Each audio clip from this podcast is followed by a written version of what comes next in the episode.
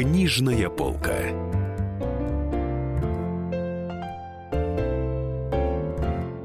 Дорогие друзья, Денис Корсаков, Дарья Завгородняя. И мы празднуем большую дату. В эти дни мы отмечаем юбилей 110-летия со дня рождения нашего любимейшего детского писателя Николая Николаевича Носова. А в гостях у нас внук знаменитого писателя Игорь Петрович Носов. Здравствуйте. Здравствуйте. А также правнучка Анастасия Игоревна Носова. Здравствуйте. Вот такая вот история. Передо мной стопка книг, переиздания Николая Носова, ну, естественно, «Незнайка в солнечном городе», а, дневник Коли Синицына и рассказы другие. И, в общем, тут «Живая шляпа», тоже сборник рассказов, очень красиво изданная книжка. Расскажите пару слов об этих книгах, пожалуйста. А, эти книги свежие, скажем так, вы правильно сказали, это переиздание в основном старых книг. А, Причем часть этих книг э, появилась очень давно. Появились эти книги давно. Там есть книги с иллюстрациями Ивана Максимовича Семенова, с иллюстрациями Виталия Горяева. То есть это книги 50-х, 60-х годов.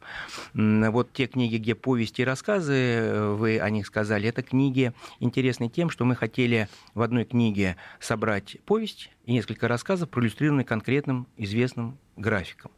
А также там есть книга, э, хорошее такое красивое издание, вы видите, большая, называется «Живая шляпа». А, иллюстратор там Георгий Николаевич Юдин, а, тоже очень талантливый, своеобразный художник, а, с которым у меня много было разных бесед, и даже воспоминания о том, как он работал для Николая Николаевича, иллюстрировал ту книгу. У него, правда, было такое ощущение, что э, сначала, когда он пообщался с Николаем Николаевичем, показал наброски, Николай Николаевич был очень строг и недоволен им. А, но потом, э, очевидно, он сделал какие-то изменения, и книга превратилась в очень своеобразную книгу, интересную, узнаваемую, и издание само подчеркивает своеобразие этой книги. Так что есть там новая книга, достаточно новая книга с иллюстрациями, а даже там есть и моя книга, я вот сейчас вижу, просто она лежит перед вами. Там есть моя книга, сборник рассказов под названием «Остров Незнайки». Туда вошли не все рассказы, которые у меня есть про Незнайку, там их, наверное, десяток, а их 20, по-моему, 22 у меня этих рассказа. И там есть еще книга с иллюстрациями «Незнайка в солнечном городе», с иллюстрациями Александра Васильевича Борисова Лысенко. Эта книга издавалась э, в конце 80-х, начале 90-х, а сейчас она вот переиздается в разных видах, потому что мы всю трилогию можем в рисовании этого художника сделать. Кстати, с рисованием Борисенко сейчас выйдет э, мой сборник рассказов «Остров Незнайки», вот именно полная версия, но она никогда не выходила. Это тоже будет интересно, она, правда, выходит в издательстве «Махаон», а это все книги издательства «Малыш», издательства «Малыш АСТ» называется. Ну, давайте поговорим о вашем дедушке, о том, каким человеком все-таки он был. А, он написал про вас целую книжку, а, которая называется «Повесть о моем друге Игоре», которая вышла в середине 70-х годов, незадолго до его смерти. А, и Это там дорогого масс... стоит внука там назвать другом. Она вся состоит из э, истории про ваше детство, то есть когда вы были совсем крошечным, да? когда там росли, росли, росли. Какое ваше, вот, собственно, первое воспоминание о дедушке?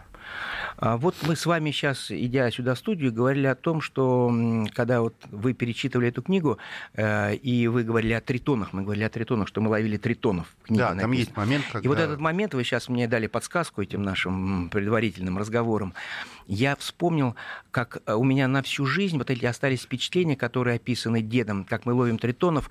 Вот я как сейчас вижу вот эти канавки, где живут эти тритоны э, вдоль леса, и как эти тритоны всплывают за воздухом, какие они красивые.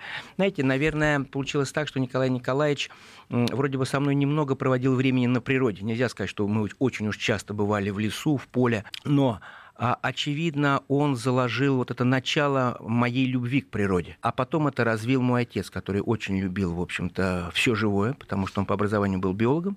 Потом мой отец стал фотокорреспондентом, который тоже посвящал свою жизнь природе очень много. Но начало положено при общении с дедом. Очевидно, вот еще тогда. При ловле тритонов, лягушек, при ловле рыбы. Причем не такой непрофессиональной ловли, а просто в удовольствие. Когда ты забрасываешь удочку, и как Шурик у дедушки, помните, в рассказе Шурик у дедушки, они ловят рыбу, там бросают туда и галошу, и колдуй баба, колдуй дед. То есть вот это просто такая игра в рыбалку, это вовсе не рыбалка. Ну, а если говорить о, так сказать, не походах в лес и не о ловле рыбы, то все-таки дед мне запомнился человеком, который все время работает. Знаете, вот как это неудивительно, при всех играх И при всем его внимании ко мне, у меня вот такое впечатление, что дед – это человек, который работал гораздо больше, чем отдыхал. Ну, наверное, это и доказывает э, ту результативность его творчества, которое случилось. Что случилось в его труде? Он создал столько, сколько, в общем-то, многие другие детские писатели не смогли создать. Ну, с другой стороны, как? У него же четыре тома, по-моему, полное собрание сочинений где-то занимает. То есть, в общем, это не так уж много за довольно Ну, э, э, я думаю, что это много, если мы сравним его творчество с другими детскими писателями. Если мы будем его сравнивать, допустим, с собранием сочинений Вальтера Скотта или Жюля Верна, то да, там, или Дик Диккенса, да, это там 20 томов, а у Носова их там 4-5, в зависимости от издания, или даже 3. Но если мы его сравним с другими детскими писателями прошлого века, то мы увидим, что у Носова-то книг гораздо больше, чем у всех остальных. А если у других писателей убрать переводы, которые занимают значительную часть их творчества, ну, как, например, у Маршака, а когда вы возьмете все без перевода, вы увидите, что у этих известных, уважаемых писателей сделанного меньше гораздо, чем у Николая Николаевича Носова. Поэтому, когда вы говорите, что это не так много, на самом деле это очень много для писателя, который работал и прожил, в общем-то, менее 70 лет, и начал писать э, не, там, не с 15 лет, не с 20, как ну, многие начинают свою творческую деятельность, а начал писать профессионально только перед самой войной. То есть, если он 908 года рождения, а в 1938 году вышел первый э, журнальный вариант рассказа «Затейники», то получается, что он только в 30 лет начал писать.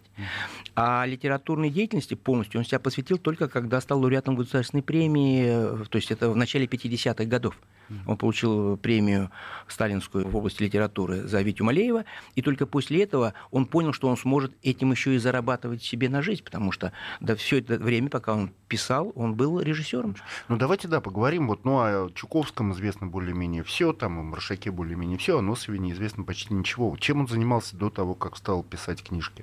До того, как он стал писать книжки, он учился а, сначала, начал учиться в Киеве, а, а потом перевелся, это называлось, по-моему, художественный институт, а потом перевелся в Авгик, в Всесоюзный государственный институт кинематографии. Учился он на сценариста, на, и, так сказать, он в результате оказался и сценаристом, и режиссером учебных и научных фильмов. И под войну под начало Великой Отечественной войны он работал именно как специалист в области создания учебных и научных фильмов, и поэтому во время войны получилось так, что он был призван в действующую армию. Но я помните воспоминания деда, они удивительные, что он уже был призван, они уже были, так сказать, экипированы и отправлены практически вот к передовой.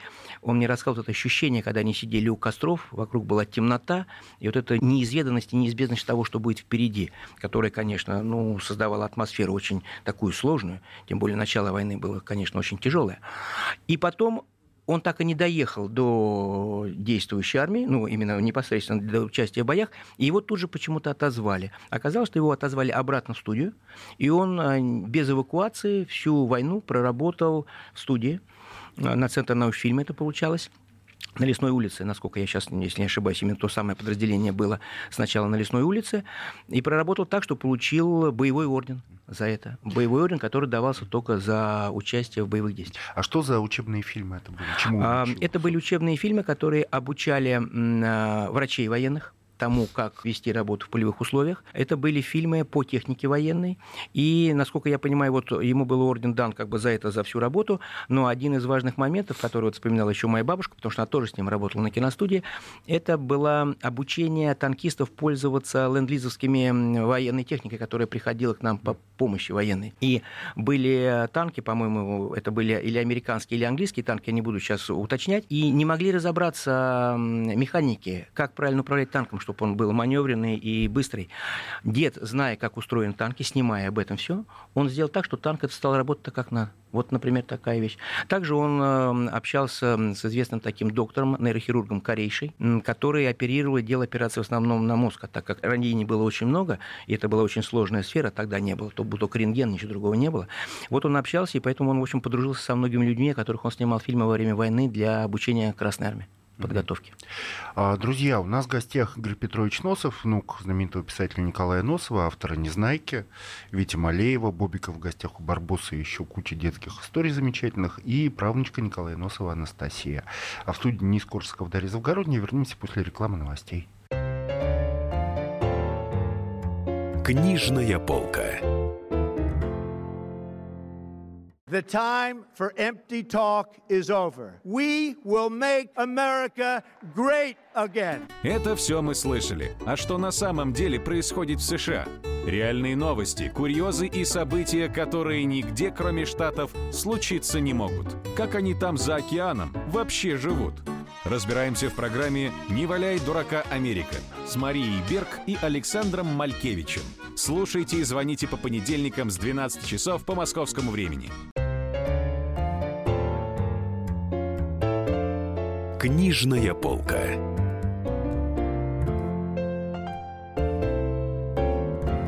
Дорогие друзья, Денис Корсиков, Дарья Завгородняя в студии, а в гостях у нас Игорь Петрович Носов, внук знаменитого детского писателя, чье 110-летие мы отмечаем в эти дни, а также Анастасия Носова, правнучка знаменитого писателя. И говорим мы о нашем любимом писателе, сочинителе, на котором мы выросли. Я не представляю себе своего детства без Носова. И вот мы обсуждаем книжки, обсуждаем вообще, каким человеком был Николай Николаевич. Да, и мы вот перед рекламой самое мы как раз обсуждали, чем он занимался до того, как начал писать. Занимался он тем, что снимал документальные фильмы, научные, э, научно-популярные, учебные фильмы. Как он, собственно, начал это писать? С чего вот у него возникла идея сочинять сказки для детей? Да, вдруг дети. Ну, Научные фильмы вдруг дети. Снимал про танки, про ну, нейрохирургические операции. Мы, конечно, не раз эту тему обсуждали наверняка и в семье, и с коллегами, и с журналистами. Конечно, наверное, детское писательство начинается с изучения детей. И часто с изучения собственных детей, если человеку, так сказать, удалось иметь детей, повезло. А, так как у Николая Николаевича был единственный сын, так случилось, и любимый сын Петр Николаевич, мой отец, то вот появление этого ребенка, наверное, дало толчок для наблюдения за детьми целом, ну и в первую очередь за своим, так сказать, сыном. А сколько ему было лет, когда он родился? Петр Николаевич 31 года, Николай Николаевич написал свой первый публиковал в 38-м. То есть 23 года был Носову, когда у него родился сын. Да, а, вы, когда родился да. сын, да. Ну, то есть, получается, когда моему отцу было, значит, 7 э, лет, уже было, были опубликованы первые рассказы, в которых, конечно, мой отец и был героем. Ну, например, первый рассказ «Затейники» — это не что иное, как рассказ из жизни моего отца, причем там его имя сохранено, это Петя, и Валя – это двоюродная сестра моего отца. То есть вот Петя и Валя играют в трех поросят, там называется эта сказка, и просто играют э, под столом, прячутся под скатертью. Казалось бы, банальнейшая вещь, за что очень часто Носова пытались ругать особенно в то тяжелое время, которое было после гражданской войны, в предвоенные годы. Начиналась уже и шла война в Испании – и в воспоминаниях, вот в книге о Николае Николаевиче, книга интересная, «Жизнь и творчество Николая Николаевича Носова», а, там есть э, такие воспоминания кого-то из редакторов, что э, Носов пришел на кружок э, писателей молодых, и его, когда он прочел рассказ, вот один из своих рассказов, может быть, «Живую шляпу» или «Затейники», кто-то стал и стал, так сказать, с умением такого хорошего оратора доказывать, что в такое тяжелое время писать такие простые рассказы ни о чем, когда идет война в Испании, когда наши герои где-то помогают. А, хорошо, что оказались рядом разумные люди, которые немножко осадили того человека и попытались дать возможность выступать всем и читать все рассказы. Но посмотрите, как интересно получилось. Такая простая вещь, такая вроде бы ненужная, казалось бы, в тот момент стране, оказалась столь нужной. Прошло 80 лет, 38-й, 18-й, 80 я не ошибаюсь, 80 лет прошло. То есть мы можем в этом году отпраздновать 80-летие творчества Николая Дебюта, Николаевича да. и 110-летия его. Потому что это первая публикация рассказа «Затейники». И вот эти все простые вещи, а, которые основывались на наблюдениях за Петей, за маленьким, конечно, явились толчком для создания всего остального. Потом появляются повести. В повестях... Витя Малеев в школе Витя, дома. Витя Малеев в школе дома. Конечно, это тот же Петя, который уже повзрослел и пошел там в третий, четвертый класс. А, это вот эти школы, где учатся отдельно мальчики, еще девочки. И по моим воспоминаниям, вот, э, беседах с отцом, я же вижу, что это его детство. Вот эти столкновения в школе, э, так сказать, какие-то отношения с учителями, то, что он мне рассказывал, конечно, это наблюдение за маленьким Петей было. А тоже математика ему не давалась, как Вите Малееву? Вы знаете, да, у Пети, видно, с математикой были проблемы. Наверное, как и у меня, их не то, что они у меня были, эти проблемы. Наверное, это у нас семейные, у нас к математике, э, так сказать, отношения более сложные с математикой, чем с литературой. Поэтому вот Анастасия мне не даст соврать, что э, когда она говорит о литературе, мне с ней легко. Если она заговорит о математике, я почувствую, что мы говорим о каких-то предметах для нас чуждых. Так уж получилось. Но у Пети действительно был, наверное, тоже э, склонность к более гуманитарным наукам, но даже не так. Петр Николаевич больше увлекался потом биологией. То есть э, это все-таки тоже естественные науки, мы их относим, но и химией, но не математикой не геометрией. Вот так получилось. И у Вити Малеева, и у Пети Носова. И там же есть еще Шишкин, не только Витя. То есть у это... Шишкина русский язык не очень. Да. Но у нас у всех всегда что-то когда-то хромало, но все-таки, как и они, герои книги, мы тоже сумели выучиться. Тити Малеев, если я не ошибаюсь, он был опубликован в «Новом мире» сразу, да, каким-то да, образом. В абсолютно взрослом, серьезном а, журнале вдруг появляется детская повесть да. для маленьких детей. Это было довольно интересное явление, и, конечно, здесь участие Твардовского не, неоспоримо, а, потому что принимать решение в то время о публикации нужно было, так сказать, твердо уверенно. И это очень важно, когда находился человек, который, э, может быть, ну, скажем так, встал на сторону Николая Николаевича в 30 там каком-то восьмом-девятом году на чтение, что можно писать обо всем и нужно писать обо всем. И также нашелся человек, который э, сказал, нет, мы опубликуем эту как бы детскую повесть, но во взрослом журнале. И это было, конечно, огромное достижение. Это был рывок невероятный для детской литературы, потому что литература детская, ну, если мы не берем э, вариантов таких, как было у Гайдара, у некоторых других писателей, которые были гораздо ближе как бы к идее, ближе к власти. Их произведения в какой-то степени могли спонсироваться э, государством. Это хорошо. Я считаю, что, в принципе, возможно, нужна определенная цензура плохого, нужна определенная пропаганда хорошего. И если это было в государстве, это, наверное, нормально. Так вот, но появилось произведение просто о школьниках где практически не было упоминания ни о партии, ни о вождях, там были какие-то вкрапления красных галстуков, знамен 7 ноября, но это были мазки ну, жизни. Реалии просто да, это были реалии. И они даже сейчас там сохраняются, и они не вызывают у нас э, ощущения. Потому что когда я читаю книги, которые выходили в то время, и Николай Николаевич их был вынужден или хотел прочесть, и я знаю там всякие фамилии, которых там, там например, Тайц. Вы сейчас не вспомните, кто такой Тайц. Был писатель очень известный, публиковался гораздо больше Носова. И таких было десятки, ну не десятки, их было 5-7 человек. Эти Э, авторы печатались, но когда начинаешь сейчас читать, что они писали, ты понимаешь, какой был мудрый Николай Николаевич, какой он был талантливый. Потому что это не от мудрости, это от таланта происходит. Ты пишешь не просто, что выгодно или что удобно, или что ты знаешь будет напечатано. Ты пишешь то, что ты хочешь, и пишешь так, как ты умеешь. А умеешь ты лучше других. Умеешь не только потому, что ты хорошо учился в этой области, а потому что тебе это дано свыше. Мы не будем говорить, это дано природой, Богом, это такой философский спор. А, но это тебе дано. И Николаю Николаевичу действительно было дано стать в литературе очень известным, очень талантливым писателем. Но мне вот хочется перевести разговор с твоего разрешения, Денис, на одно из самых э, потрясающих, поразительных произведений, сочинений Николая Носова. Это, собственно, персонаж Незнайка и вот эта вся вселенная Незнайки, которую сейчас, я думаю, что многие пишут фанфики ну, вообще три книги да. канонические. Да, так очень обаятельная не Незнайки и его друзей, Незнайка в солнечном городе, Незнайка на Луне. Незнайка на Луне. Даже этим книгам, Незнайки на Луне особенно, присписывали значение политической сатиры.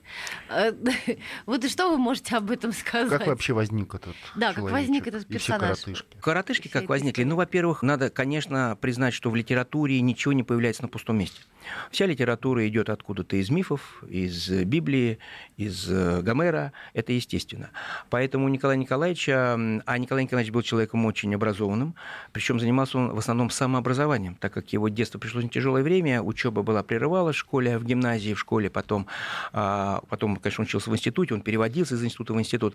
И он всю жизнь занимался сам очень много. И в первую очередь он, конечно, читал. Чтение – это лучшее учение, это так на самом деле. Так вот, он, конечно, знал очень хорошо всю мировую литературу. И, конечно, все истории про эльфов, все истории про каких-то сказочных маленьких человечков, я не знаю, но есть как там вот в мифах э, скандинавских там есть маленькие да, конечно, персонажи? Конечно. Есть, да? Просто Гномы, ты их знаешь, а да. я их плохо знаю. Ну вот Анастасия мне может помочь. Например, в скандинавской мифологии тоже всего это очень много. И Николай Николаевич, конечно же, э, все знал, все читал. И, наверное, ему пришла в голову гениальная мысль, что маленькому человеку, ребенку, наверное, легче общаться с героем маленьким. То есть с персонажем, который такой же, как он, не знающий всего, и даже по размеру он, по росту он маленький. Но здесь он, правда, с небольшой огурец, это, конечно, о детях мы так не скажем, их таких не бывает. Вот. Но все равно это приятно. Ребенку, наверное, иногда приятнее иметь лилипута рядом с собой, чем великана, потому что великан пугает. И Носов начинает писать э, про героев, которые где-то даже в Мурзилке, в историях про Мурзилку попадались. Но он их облекает совершенно в новое, так сказать, э, обличие, в новую форму, он придает им новые черты, он создает новые художественные образы. А имена, которые были и у Даля, Незнайка, в пословицах, и были у, в других сказках, они перекочевали. Друзья, а, мы вернемся после рекламы новостей. В студии у нас Игорь Петрович Носов, внук Николая Носова, великого детского писателя, и правнучка Николая Носова Анастасия. Книжная полка. Каждый вторник с 10 утра по московскому времени в программе «Главное вовремя» садово-огородные советы в прямом эфире – про все, что э, зеленое, скажем так. Хочу, чтобы радиослушатели задавали свои вопросы. Большой эксперт. Самая удачная находка для всех работников мотыги и лопаты. Тетя Таня Кудряшова. И дети меня зовут мать всего зеленого. Вот такая петрушка на радио «Комсомольская правда». Слушайте и звоните по вторникам с 10 утра по московскому времени.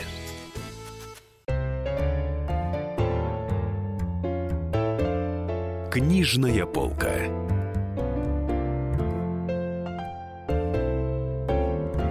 Друзья, в студии Дарья Завгородний, Денис Корсаков, а в гостях у нас Игорь Петрович Носов, внук великого детского писателя Николая Носова и его правнучка Анастасия. И мы говорим о Незнайке, о том, откуда он произошел, и мы упомянули Мурзилку. Что такое вообще да. Мурзилка и какое отношение, к какому он да. с а, родстве с Незнайкой? Мурзилку мы с вами знаем как э, детский журнал, который существовал в 30-е э, годы. И в Мурзилке был герой Мурзилка, и было несколько персонажей, которые которые ну, окружали Мурзилку.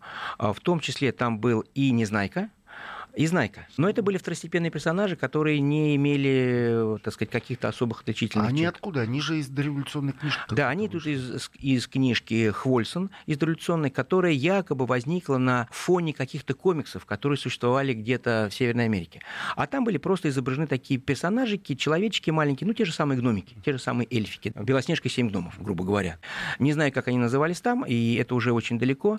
А Мурзилка, советский журнал, в котором у Николая Николаевича были первые публикации, в том числе. Там были его какие-то рассказики и про Мурзилку ему заказывали их написать. Поэтому он хорошо знал этих героев.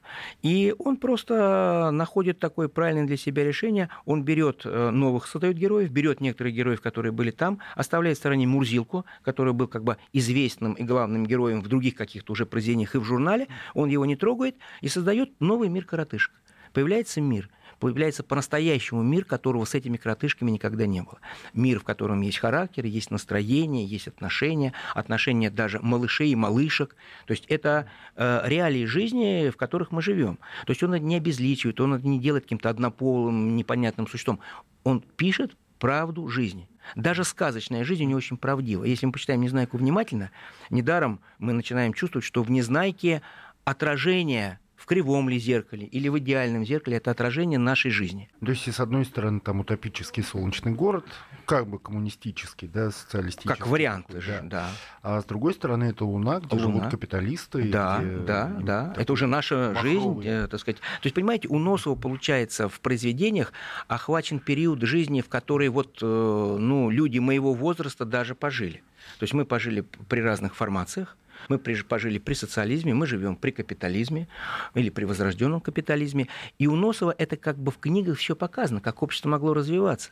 А скажите, Николай Николаевич, э, вот я посмотрел эту книжку воспоминаний о нем, да, и все в голос говорят, что он был человеком застенчивым, нелюдимым, таким очень скромным, тихим, интровертом, судя по всему. А вы знаете, я вот эту тему, по-моему, позавчера с кем-то обсуждал из журналистов, и меня в очередной раз удивило вот это клише, которое откуда-то берется.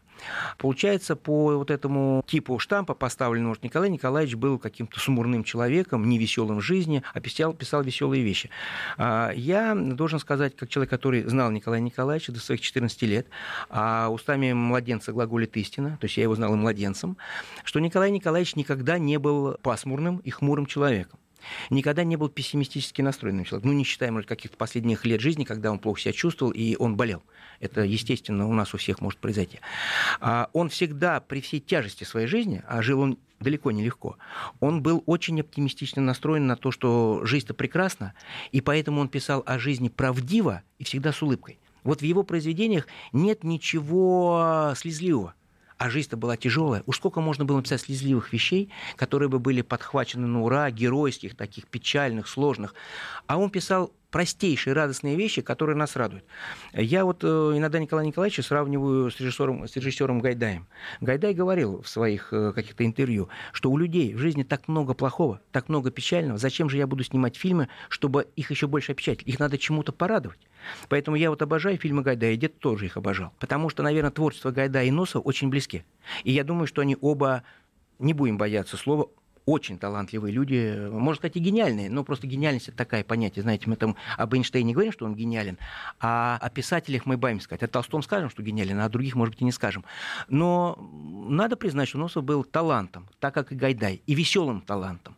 А это очень сложно. В жизни сложно быть веселым. В жизни гораздо легче вызывать слезы в искусстве, чем смех. А что он еще любил, кроме Гайдая? Вот читать, смотреть? Вы знаете, он, конечно, вырос на... И это он пишет в своих воспоминаниях. Его знакомство с литературой, это было знакомство с приключенческой литературой. Но если мы отнесем к приключенческой литературе Жюля Верна, Конан Дойля, Майн Рида, ну, э, это терминология. Но он любил э, такую живую литературу, в которой воспевался какой-то подвиг, как у Джека Лондона. Желание сделать себя лучше, сильнее, не побояться опасности. И он, конечно, был мечтателем писателем, который хотел, наверное, путешествовать, странствовать. Но так получилось, что он стал таким, наверное, великим мечтателем, как Жюль Верн, который, сидя под Парижем, заключив контракты там, на 20 лет, писал книжки в год по две книги. А Носов не заключал таких контрактов, но он тоже сидел в Москве, сидел под Москвой на дачах, которые он снимал, и каждый день трудился. Причем трудился не для того, чтобы добыть себе кусок хлеба, он кусок хлеба мог бы добыть больше, будучи режиссером, там, сценаристом. Он делал то, что ему было интересно. И он осознавал, что литература – это, наверное, одно из самых мощных искусств, потому что оно впитало в себя как бы самую квинтэссенцию мысли человеческой. А, все другие виды искусства замечательные и прекрасны. Но писатель, наверное, иногда оказывается, ну, извините, умнее других творцов. Потому что писатель очень многому учит, а не только заставляет переживать. Музыка тоже может очень многому научить, но скорее она заставляет тебя или заплакать, или э, возрадоваться чему-то.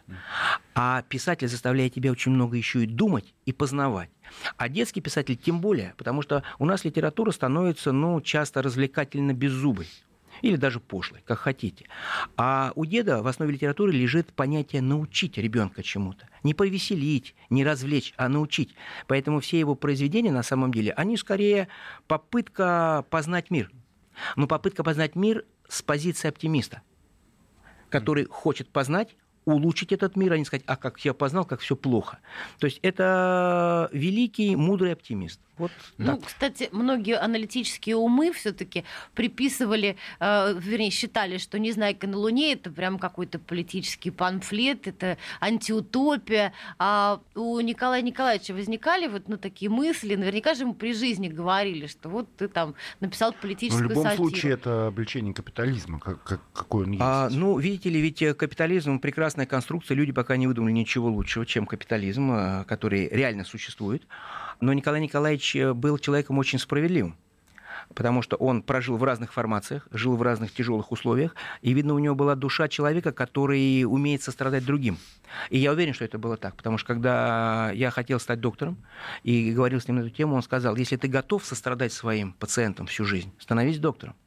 Но если ты не находишь себе силы сейчас и не чувствуешь, что ты сможешь им сострадать всю жизнь, лучше им не становись. Потому что не может быть доктора, который не страдает вместе с пациентом, которого он ну, должен вылечить. Но не всех пациентов можно вылечить. То есть это был человек, который умел страдать но страдать не как пессимист, а как оптимист. Вот рассказ о человеке, который иллюстрировал одну из этих книг. Он э, в детстве пережил Ашхабадское землетрясение, Георгий Николаевич Чудин, и потерял отца и, по-моему, брата или сестру, сейчас не помню точно. И он перестал смеяться. Ему было несколько лет. Он просто перестал смеяться, он вспоминал. И когда ему принесли рассказы Носова, он их прочел и засмеялся. Понимаете, это удивительная вещь, когда вот человек э, по-другому начинает видеть мир после прочтения книги или после просмотра фильма или прослушивания музыки.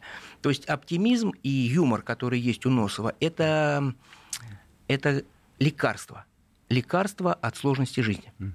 А вот скажите, в 1957 году журнал курьер ЮНЕСКО, он опубликовал ну, такую статистику, кто самые популярные, самые переводимые русские писатели. На первом месте был Горький, на втором Пушкин, на третьем Носов, 57 год. Да. А, вот его популярность, ну, действительно, существуют миллионы переводов там на немецкий, на португальский, на кое угодно. Десятки, все, все было. А, он как-то пользуется, ну, как, какие-то вот преимущества, какие-то материальные там или какие-то любые другие блага ему это приносило, нет? Нет, э, ситуация была такая. Николай Николаевич был беспартийным человеком, причем не потому, что ему не предлагали вступить в партию. Наверняка, когда он стал лауреатом государственной премии, ему даже и предлагали или до этого, или в этот момент стать, потому что как-то лауреат государственной сталинской премии беспартийный. Но э, он оставался беспартийным, я думаю, что это было его убеждение. Это было не какое-то там религиозное убеждение, это была идея быть свободным от воздействия действия тех, кто может на тебя повлиять. Оставаться творцом, который должен другим сказать, что делать, а не так, чтобы тебе говорили, что ты будешь делать. А беспартийным было в этом ситуации легче оставаться. И когда его вещи переводились в других э, странах, и когда там были всякие встречи писателей, так получалось, что он не выезжал. Его не приглашали и не выпускали туда. А почему не выпускали? А, ну, были другие люди, которые с большим удовольствием заняли эти ниши, туда ездили, известные писатели, приезжали и рассказывали, Николай Николаевич, какой вы популярный, какой вы известный человек, а, как вас любят в тех странах, вот там такие-то переводы, на этом симпозиуме вас говорили. Это было очень забавно. Вот я сейчас вспоминаю, как эти уважаемые люди, которые занимали те нужные кресла и места, соответственно, занимали и те билеты в самолетах и в поездах, которые шли куда-то и ну, возвращались. а кто это, условно говоря, Сергей Михалков? Нет, э, я думаю, что Сергей Владимирович Михалков, он был настолько велик, что даже не надо говорить о том, что он там что-то занимал. Он просто восседал, это нормально. Ну, есть ряд э, писателей, которые были более активными в партийно административном аппарате. Можно, конечно, называть имена, но это не обязательно. Они уважаемые люди, они хорошие люди, но они умели правильнее приспосабливаться к жизни. А у Николая Николаевича была черта он не был приспособленцем. Карьеру ему не интересно было делать. Ему была интересна литература и достижения в литературе. А Простите, а, соответственно, и деньги никакие за все эти миллионы изданий? Нет, день, деньги он получал гонорары, он их получал довольно достаточно исправно, насколько соответствовала наша система, э, российское законодательство этому. И э, как бы, что касается оплаты, которая была по закону, должна быть, она происходила. Это все было.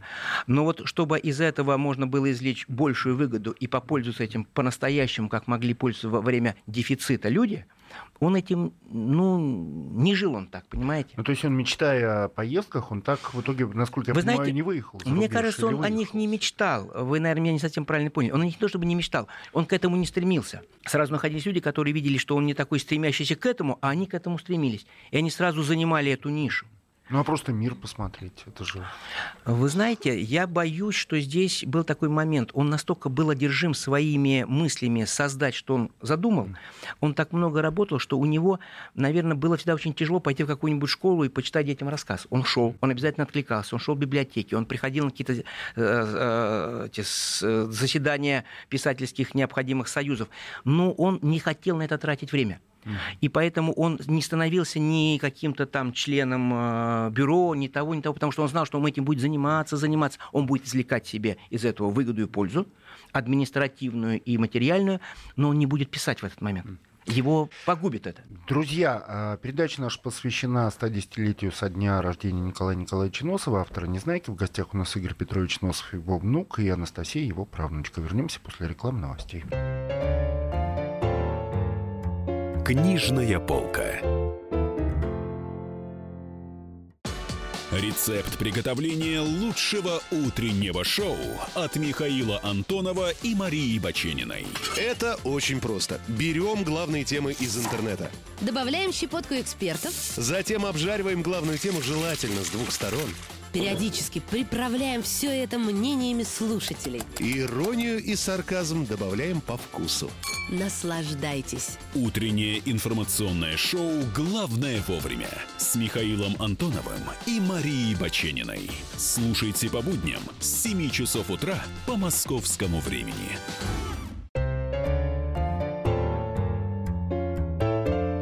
Книжная полка.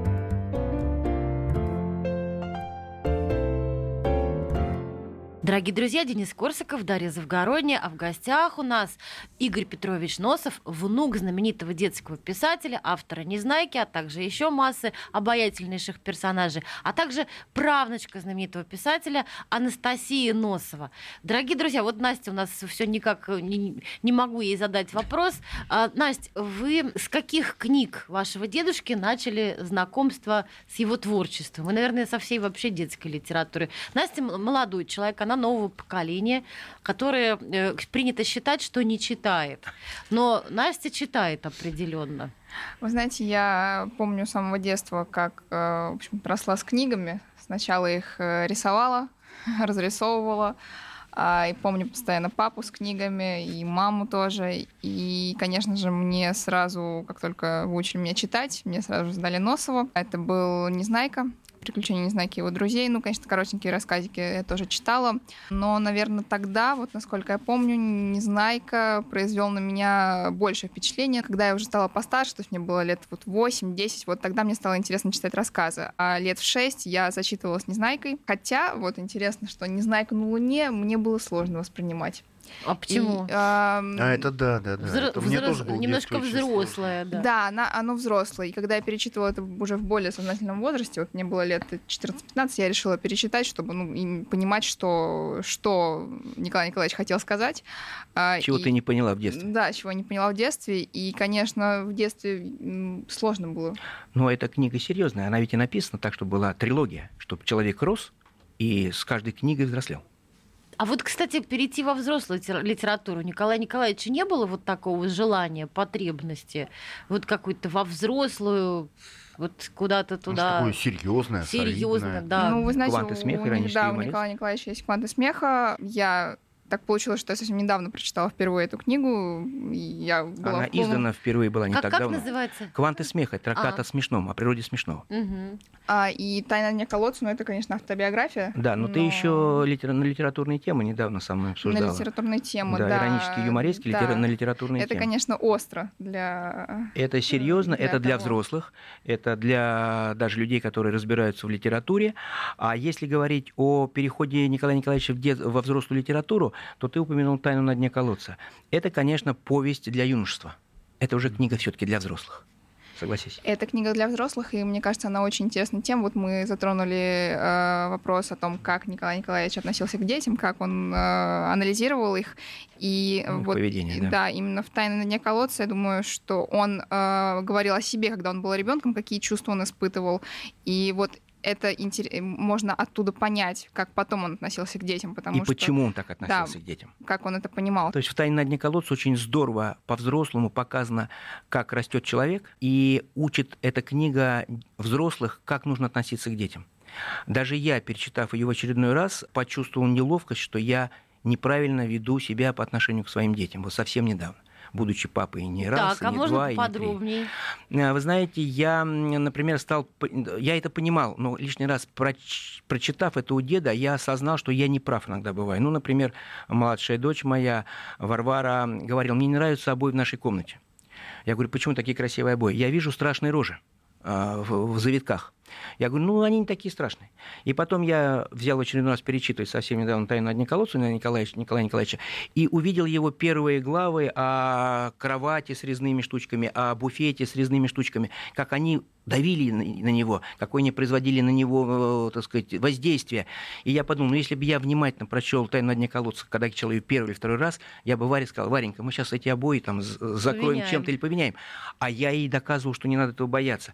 То есть умный писатель учит тебя всему как родители. Знаешь, То есть еще и родители, не только конечно, детей. Конечно, Меня очень поразило то, что даже вот первых главах «Тайна не колодца» о чувствах. Николай Николаевич говорил, что очень часто взрослые не могут понять. То есть это вот то, что ты Не могут понять ребенка. Не, мож, не могут понять чувства ребенка. Вот именно. И это действительно так. И даже вот сейчас, когда у нас какие-то разговоры бывают в семье, я говорю, что вы не понимаете, что они имеют в виду. Да, младшие. Она говорит, там младших. Да, вы не младших. понимаете, что младшие Надо братья, вот слушаться, всматриваться. И Николай Николаевич умел слушаться. А вот он умел это. Он да. это познал сам в детстве, осознал это взрослым человеком и стал учить и детей, и взрослых, как правильно контактировать взрослым и детям.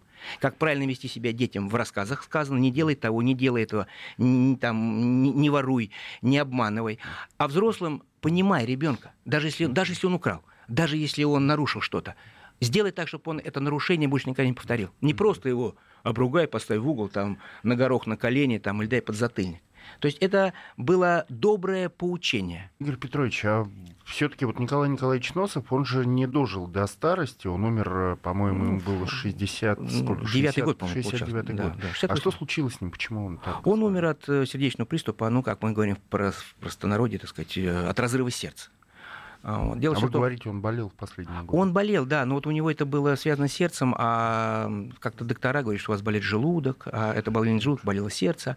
И это удивительно, потому что, в принципе, рядом была поликлиника Литфонда. А вы на аэропорту жили где-то? Да, он жил последние годы там. И в эту поликлинику деньги-то были вложены, в том числе Николаем Николаевичем, потому что это строилось на отчисление от гонораров, на, на взносы. А так как гонорары были большие, то отчисления такого автора были большие. То есть, казалось бы, человек вкладывал вкладывался в то, чтобы обслуживало всех, но как-то так вот лечили, что он даже там не доверял тем докторам, вызывал других докторов. А те тоже его как лечили не от того. Я не понимаю, как это получилось, потому что уже в тот век можно было более внимательно отнестись. Ну, это 70-е годы. Да, это, общем, конец 70-х годов, середина. Не 19 век. Ну, в общем, его лечили от одного, умер просто от сердечного приступа. Когда все выяснялось, было ясно, что у него были микроинфаркты, их было много. Он застал экранизации своих произведений? Да, большинство всех значимых произведений создано по его сценариям. Это мультипликации «Незнайка учится», «Винтик, шпунтик и пылесос». Это фильмы «Дружок», где Мишкина каша и «Дружок», «Приключения Толи Клюквина». А «Бобик в гостях у Барбоса» это, это уже... «Бобик в гостях у Барбоса» это более поздний мультфильм, где с озвучкой Табакова, это позже, и поэтому там, ну, так, изуродован сценарий, непонятно зачем. Ну, изуродован в том смысле, что проще брать оригинальное произведение и к нему бережно относиться относиться. Не надо там что-то такое менять, э, когда в этом нет смысла. Я считаю, что это просто ну, неправильно. Я в этом смысле всегда уважал экранизацию старшим Бондарчуком «Войны и мир». Ты смотришь э, экранизацию «Войны и мир», если ты знаешь «Войну и мир» хорошо, ты понимаешь, что автор произведения кинематографического почувствовал «Войну и мир», сохранил ее, и ну, ее лучше сделать невозможно, но он ее не испортил. Он Тоже... сделал иллюстрацию. Да, причем он сделал замечательную иллюстрацию, потому что иллюстрация это очень тонкая вещь, хорошая. А у Николая Николаевича его все первые фильмы выходили с его сценариями, более того, при его участии на съемках. Вот, например, фильм «Дружок» по Мишиной каше, по дружку. А, мы недавно общались с человеком, который исполнял роль э, маленького десятилетнего Мишки. Снимался, и я знаю, что Николай Николаевич всегда ездил на съемки. Я это помню, по письмам это видел, по каким-то записям. Он ездил на съемки, и вместе с режиссером-постановщиком, там был и Симонт, и с другими операторами, так он понимал очень хорошо операторское искусство и сценарное искусство. Он же был профессионалом. Он участвовал в создании фильмов. Поэтому эти фильмы его продукты. Есть фильм «Бобби в гостях у Барбоса», фильм, не рисованный, мультфильм а художественный с собаками. я недавно его пересматривал случайно с детьми, и там удивительно, как этих собак надрессировали, что они там прыгают, делают, что надо там. Снимать же это очень трудно. Это же живые собаки, там же не было ни компьютера, ни каких-то комбинированных съемок. То есть Николай Николаевич всегда участвовал в создании своих фильмов. И также по его сценариям вышел э, мультфильм «Кукольный. Приключения знаки, не знаки в солнечном городе». Э, куклы, может быть, кому-то и не очень нравятся, потому что на вкус цвет товарища нет, но мультфильм сам по себе, по сценарию и по постановки это творение Николая Николаевича. А были ли у вас дома собаки? Потому что Были. собак очень много в произведениях. И вот дрессировать я училась по тому, как рекомендует Носов в Вите Малееве в школе и дома. Собаки были, но с собаками получалось примерно как у Шишкина были звери, а мама мучилась. Так вот, у Николая Николаевича собаки были, потому что были собаки моего отца. Мгм. Сначала это была овчарка Бара, потом э, был Барий, когда я родился, ее сын. Значит, собаки были большие, собаки были лохматые, это были овчарки восточноевропейские. Это было, конечно, тяжело, потому что всегда жили в квартирах, в небольших, на дачах только если снимали дачи, выезжали. То есть с собаками было мучение. Ну и у меня потом была собака, и она прожила у меня 14 лет, то есть у нас эта традиция сохранялась. И сейчас вот дети просят собаку, вот Анастасия всю жизнь просила собаку, так ей и не дали собаку. Теперь вот мучаемся, наверное, неправильно. Теперь младшие просят собаку, мы им опять не даем собак, потому что это тяжело. Мы говорим, такая большая ответственность. Ее никуда не оставишь ни на день, ни на два. Не надо везде ездить. Это страшное дело. Настя, а вам хотелось бы написать что-нибудь про Незнайку? Ведь об- обаятельная вселенная. Я вот в перерыве рассказывала э, Игорю Петровичу, что я сочиняла про Незнайку сказки сама, рассказывала своим подружкам, они тоже присоединялись. То есть такой фан-клуб у нас был. Вам не хотелось что-нибудь сочинить? Потому что вот Игорь Петрович тоже написал книжку про Незнайку. Я думаю, для этого нужно созреть. Вот, я только что хотела об этом сказать. Возможно, когда-нибудь. Я думаю, что это правильно продолжать традиции семьи и развивать, в общем-то, во всех направлениях Носова. Но чтобы что-то написать, чтобы это было достойно семьи и такого человека, как Николай Николаевич, для этого нужно ни год, ни два опыта и знаний, потому что Николай Николаевич был безумно образованным человеком. И я думаю, что пока что можно отложить на потом. Друзья, у нас в гостях были Игорь Петрович Носов, внук великого детского писателя Николая Носова, автора «Незнайки» и многих других замечательных книг, и правнучка Николая Носова Анастасия. А в студии были Денис Курсков, Дарья Завгородня. Спасибо, что нас слушали. Николаю Носову 110 лет исполнилось на днях. Всего хорошего. Спасибо, до свидания. Книжная полка.